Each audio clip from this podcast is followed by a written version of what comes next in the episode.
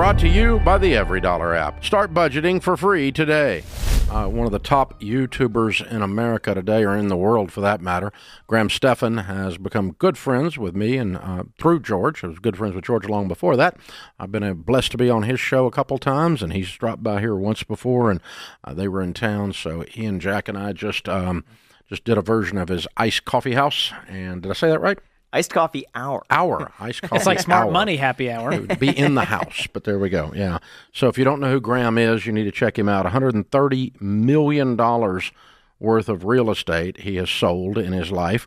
He does a YouTube channel on finance and on real estate, and it's a lot of fun to check out. Graham Stephan, be sure and do that. And uh, they had uh, last month they had about 100 million viewers on all of their various forms of TikTok and everything else, and four and a half million subscribers on YouTube.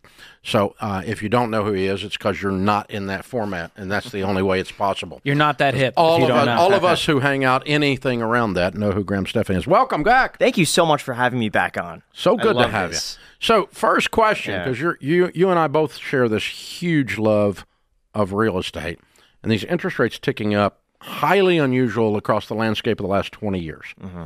Um, uh, are you seeing? What are you seeing out there? Slowdown, uh, prices. What are you seeing? It's definitely slowed down a lot. So what I've noticed, a lot of the smart money, it seems to be either buying real estate in cash or they're waiting on the sidelines. And I think a lot of people look at real estate from an investment standpoint and think, why would I buy real estate today making a 6 to maybe 7% return when I could use the same money to buy treasuries without any work, any risk at 5.5%?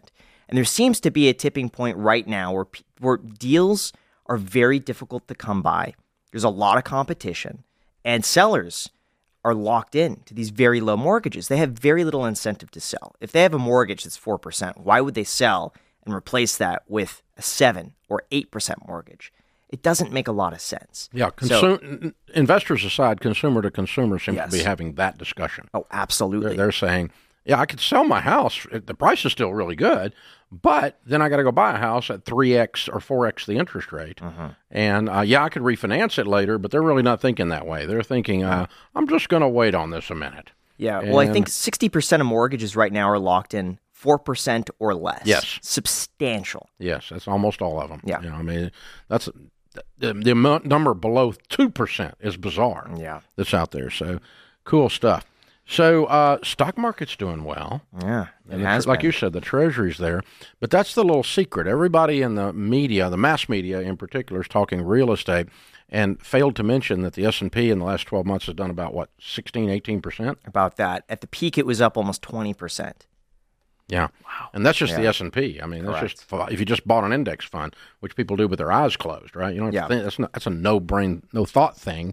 If you actually invested and thought about it and studied a little bit, you could do better than that. Yeah, and Graham, I'm curious. A lot of your videos, of course, for YouTube, we have to be a little salacious, right? There has you to be a little to. doom and gloom to get the people to click. But what are your real thoughts when it comes to the economy? What's going to happen in 2024? Where do you think things are heading? Are you what been that mean? dooming and glooming on your YouTube? Uh, you Well, you have gotta to these days. because otherwise people don't click. Now, my videos, I like to be pretty unbiased. I like to Share the facts. present the entire picture, let people come to their own conclusions. But if you don't make a somewhat negative title, Oh, okay. no one The will negative click. sell. The videos itself usually are, are pretty positive overall, but you have to lean into that because otherwise people just don't pay attention. But you seem like an optimistic guy. You know, just talking to you, you are very optimistic about the future, about Oh, finances, where the economy is going, and you're invested in the stock market and in real estate. Yeah. Well, I think you could do well regardless of how the economy does. I think that's a component of it, and it might be a bit short term in terms of the next few years. I have no idea what, what could happen. Everything that I would think is going to happen turned out opposite. I would have no prediction in terms of what might happen. But I think long term, uh, I believe in myself, my ability to make money. I think for most people, they have a lot more direct control than they think. Mm. And you're mm-hmm. betting on the American economy long term. I think so. And of course, I diversify. I have international exposure as well, but it's a small component. But I do think that's important. Yeah, the the interesting thing is is that people get confused between investing and speculating. Mm-hmm. Speculating is a purchase that you're going to turn fairly quickly. It does. It's not an evil word. It's just not investing. Investing always involves a long-term hi- time horizon, and when you're investing with a long-term time horizon, let's call it five years or more, hundred percent of the time I'm comfortable with the stock market. Oh, it's down. Then get in. It's on sale. You know, a hundred percent of the time, I'm comfortable with the real estate market. Well, I don't know. Five years from now, you're going to not be doing that. You're going to be glad you bought a property. You know, so a long term time horizon, like you said, uh, to me, it, it just smooths everything out and change. You know, then you've got historical track records and things start to kick in. Do I know what it's going to do between now and this time next year, so I could do a flip? No, that would scare the crud out of me. That's why a lot of home builders aren't building specs right now. Yeah. Mm. They, they can't. They can't. You can't predict it. I mean, e- economists and weather forecasters are the only people who can be wrong half the time and keep their job, right? Absolutely. And then you could be right once, and, and, then, you're claim a genius. that forever. You're a genius. That was my after one thing. You You could write three books. Yeah. Well, I'm curious, Graham. You're Yeah. getting uh, married next year. Yes, I it's am. very exciting. This I didn't know. And- you didn't know this. I got announced did- on I the thought air. we. I know. Congratulations. I thought we. I thought you knew about This this. is public should know knowledge, right? I It didn't is, break yeah. this news. No, you did not break. Well, the I'm curious. yeah. You were asking Dave in an interview earlier, which little teaser there about you know his relationship with his wife Sharon Mm-hmm. and marriage. Is there anything you're curious about, kind of maybe nervous about when it comes to finances and and combining those? Not really. Macy and I are pretty attuned when it comes to money, uh, and she's naturally very frugal. Like she, you. Yeah, and to some degrees, I would say it's it's a good balance because I'll certainly go out. I don't fret anymore of like going to dinner and spending a hundred dollars on the bill.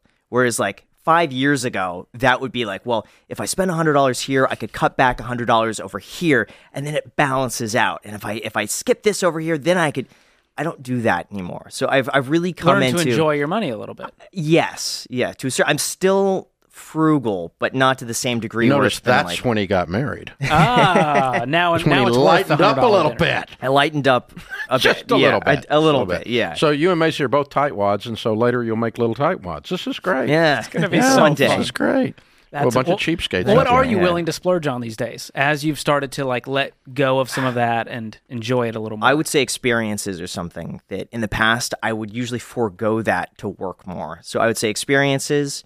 Uh, I would say dinners are something that I've really been enjoying and going out to eat a few times a week. And I would say saving time, which is something that I've never really oh, done. spending before. money for time saving if conveniences. if I could, uh, like for instance, if I get a nicer seat on the airplane, but that means that maybe I could work a little bit better. If I have a slightly larger seat, I could I could put my computer in front of me, and if I could get something else done, I see that as a, as justifiable expense. So there's certain things that, I could do to save time. Well, if you need any tips on spending, ask Dave. He's really good at enjoying his money. he loves experiences. He's traveling all over the world.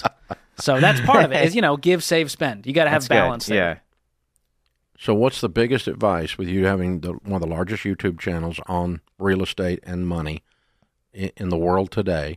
What's the biggest piece of advice in this current environment you've got for folks listening? I think it really just depends on what their objective is. I mean, my big thing is always save as much as you can, spend less than what you make. I think those are just important qualities to have in terms of career, though, because that's where I've really gotten the biggest benefit is just the channel and the outreach. Uh, the savings certainly helped, but the income that I made from that was certainly a big catalyst. But I truly loved w- what I do, and I still do. It's like to me, work never felt like work. It was always something fun and that's where things came really easy for me. And I feel like if people could find what they truly love to do, where it doesn't feel like work to them, and they could spend all day doing it, that's how you typically will succeed in areas where others just can't keep up. Like, that's your unfair advantage, I think. You're more creative, you're more energetic, and you have to watch because you work all the time. 'cause Oh, It's just fun. Oh, yeah. It's fun. No matter what you want to do with your money, it starts with a budget. Stop overspending, save more, and create the life you really want with EveryDollar. Download in the App Store or go to everydollar.com to start for free.